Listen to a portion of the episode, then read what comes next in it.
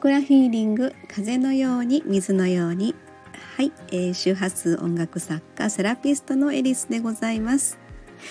はい、えー、今日は日あ違う土曜日ですね。土曜日さん連休のスタートでしょうか、えー、いちがつようかでございます。珍しくこのお昼の時間帯に、えー、収録ボタンをポチッと押してみました。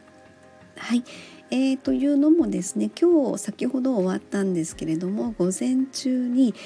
えー、リーディングセッションというのが一つご依頼をいただいておりまして、それが終わったというところなんですね。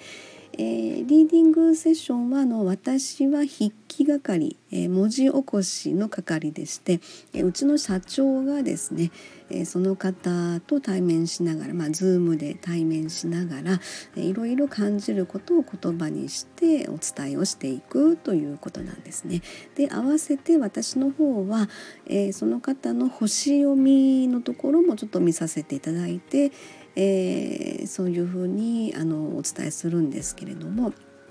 でそうするとですね、社長の方でその、まあ、近々のところから中期長期の、えー、リーディング的な部分でお話をしている中で、不思議とこれ星読みの中の情報と被ってくるところがあるんですよね。えー、それで、まあ、あの星の情報からのご案内と、そういったリーディング的な部分、えー、それでまあご案内をしているという、そんなスタイルでやってるんですけれども、えー、それでですね、あの面白いですよね。あのやっぱり今日の話の場合でしたら、あの木星っていうのがやはりホロスコープの中でとてもそういったラッキースターと言われてますので、えー、まああのいい良い意味でのその引き寄せ引き寄せ力っていうのかな、それが木星のエネルギーっていうのは結構強いんですよね。それがあの今日のクライアント様の場合はにせんにじゅうさんねん、来年もう来年の話になるんです。にせんにじゅうさんねんがちょうど木星リターンのタイミング、えー、おぎゃと生まれた瞬間の木星の配置の星座がですね、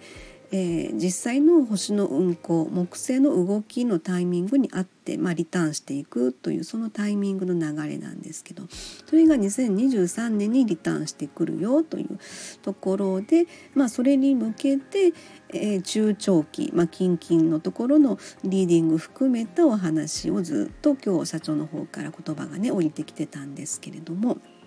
うん、そんなところで、まあ、それに向けて今年どうやって動いていくか、それも含めですね、来年のその、えー、木星リターンのタイミングに合わせて今ですね、ここでそれの、まあ、あの最善のエネルギーですね、木星のエネルギーを ひゃくパーセント 取り込むための今それの、えー、クリアリングしておくというか、この全て取りこぼしなくそのエネルギーを受け取るために今その準備に入るというような流れじゃないでしょうか、というふうな、そんなところもお話しさせていただいてたんですね。